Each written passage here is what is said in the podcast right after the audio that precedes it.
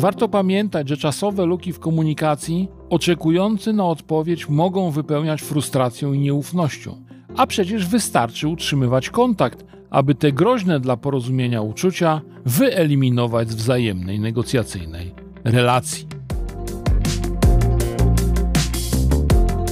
O zaletach i wadach e-maili powiedziano już pewnie wszystko. Warto jednak wskazać dobrą praktykę, która może wspierać udane negocjacje e-mailowe. Charakterystyczną cechą komunikacji pisanej jest jej asynchroniczność. Inaczej niż w komunikacji bezpośredniej, akcja nie wiąże się z natychmiastową reakcją. W rozmowie twarzą w twarz zawsze jakaś reakcja się pojawia, nawet jeśli nie jest wyrażona słowami. E-maile, co prawda, docierają do adresata natychmiast, tak jak komunikat w rozmowie bezpośredniej, często na smartfona, a więc prawie niezależnie od miejsca pobytu adresata. Jednak inaczej niż w rozmowie, natychmiastowe dostarczenie nie oznacza, że wiadomość została od razu przeczytana i że od razu zostanie sformułowana odpowiedź. Możemy przyjąć, że adresat jest akurat w operze.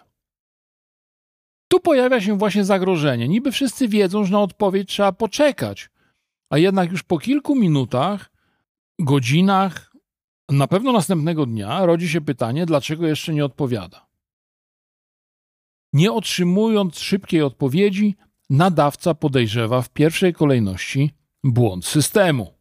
Może ma uszkodzoną skrzynkę, może wpadło do spamu itd.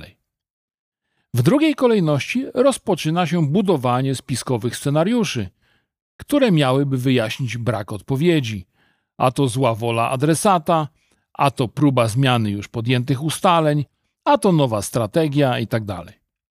Właśnie to oczekiwanie, im dłuższe, tym bardziej skutkuje poczuciem utraty kontroli nad procesem.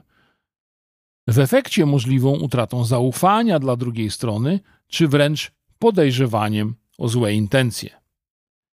A to już źle wróży wypracowaniu korzystnego porozumienia.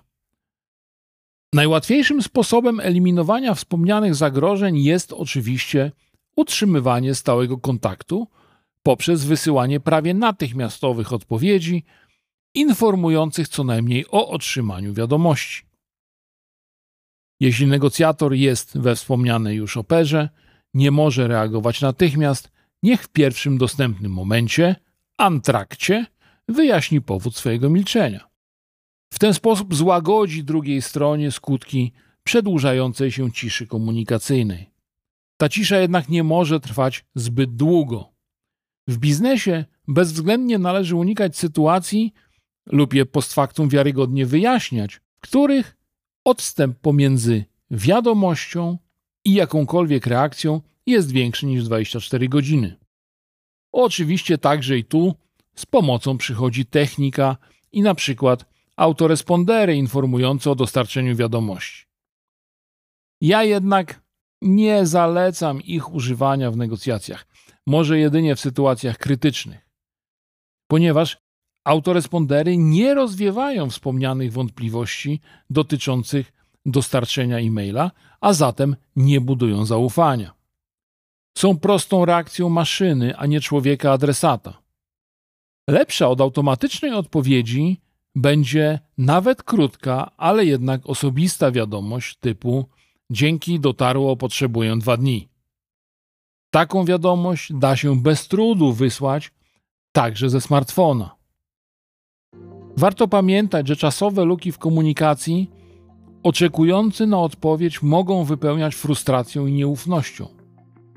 A przecież wystarczy utrzymywać kontakt, aby te groźne dla porozumienia uczucia wyeliminować z wzajemnej negocjacyjnej relacji. Z chęcią odpowiem na Twoje pytania, jeśli wpiszesz je w komentarzach. Zapraszam Cię także do zaglądania tu od czasu do czasu. Będą się tu na pewno pojawiać nowe treści. A jeśli chcesz, to po prostu dopisz się do subskrypcji.